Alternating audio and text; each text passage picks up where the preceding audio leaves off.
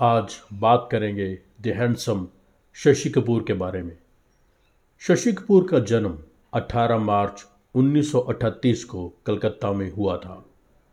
उन दिनों पृथ्वीराज कपूर का परिवार कलकत्ता में रहता था। बचपन से ही शशि अपने पिता के थिएटर के साथ पूरा भारत घूमने लग गए थे। शशि ने चार साल की उम्र से ही स्टेज पर काम करना शुरू कर दिया था। पहली बार शशि कपूर ने एज चाइल्ड आर्टिस्ट 1945 की के एल सहगल की फ़िल्म तदबीर में काम किया था। फिर 1948 में आग में राज कपूर के बचपन का रोल निभाया। 1950 में समाधि और संग्राम में शशि ने अशोक कुमार के बचपन का रोल निभाया। उन्नीस सौ इक्यावन में राज कपूर की फ़िल्म आवारा में उन्होंने राज कपूर के बचपन का रोल निभाया। 18 साल की उम्र तक शशि पृथ्वी थिएटर के एक्टर और असिस्टेंट स्टेज मैनेजर बन गए थे। 1956 में कलकत्ता में पृथ्वी थिएटर भी परफॉर्म करने वाला था और इंग्लिश एक्टर जेफरी कैंडल का ग्रुप शेक्सपियरन भी परफॉर्म कर रहा था। वहीं शशि कपूर और जेफरी कैंडल की एक्ट्रेस बेटी जेनिफर कैंडल को एक दूसरे से प्यार हो गया। लेकिन जेनिफर के पिता इसके खिलाफ थे। जुलाई उन्नीस सौ अट्ठावन में शशि की भाभी, यानी शमी कपूर की पत्नी, गीता बाली की मदद से शशि और जेनिफर ने शादी कर ली। शशि कपूर की एज मेन लीड पहली फ़िल्म 1961 में आई यश चोपड़ा की धर्मपुत्र।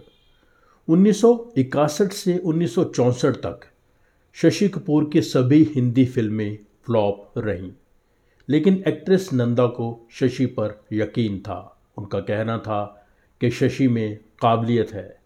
इसलिए नंदा ने शशि के साथ उन्नीस से 1968 के दौरान आठ फ़िल्में साइन कर ली थीं। उन्नीस में शशि कपूर और लीला नायडू ने मर्चेंट आइवरी प्रोडक्शंस की एक इंग्लिश फ़िल्म में काम किया था जिसके डायरेक्टर इस्माइल मर्चेंट थे। फ़िल्म का नाम था द हाउस होल्डर। इस फ़िल्म के बनने में सत्यजित रे ने भी काफ़ी मदद की थी। ये फ़िल्म बहुत अच्छी कामयाब हुई थी।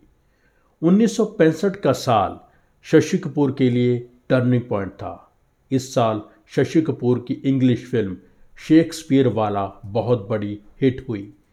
उन्नीस सौ पैंसठ ही में शशि कपूर की सोलो हीरो हिंदी फिल्म्स जब जब फूल खिले और मोहब्बत इसको कहते हैं, बहुत बड़ी हिट हुई। दोनों में नंदा उनकी हीरोइन थी। उसी साल यश चोपड़ा की multi starrer Waqt blockbuster hit हुई। 1965 से 1970 तक नंदा और शशि कपूर की तीन और फ़िल्में सुपरहिट रहीं। नींद हमारे ख्वाब तुम्हारे, राजा साहब और रूठा ना करो।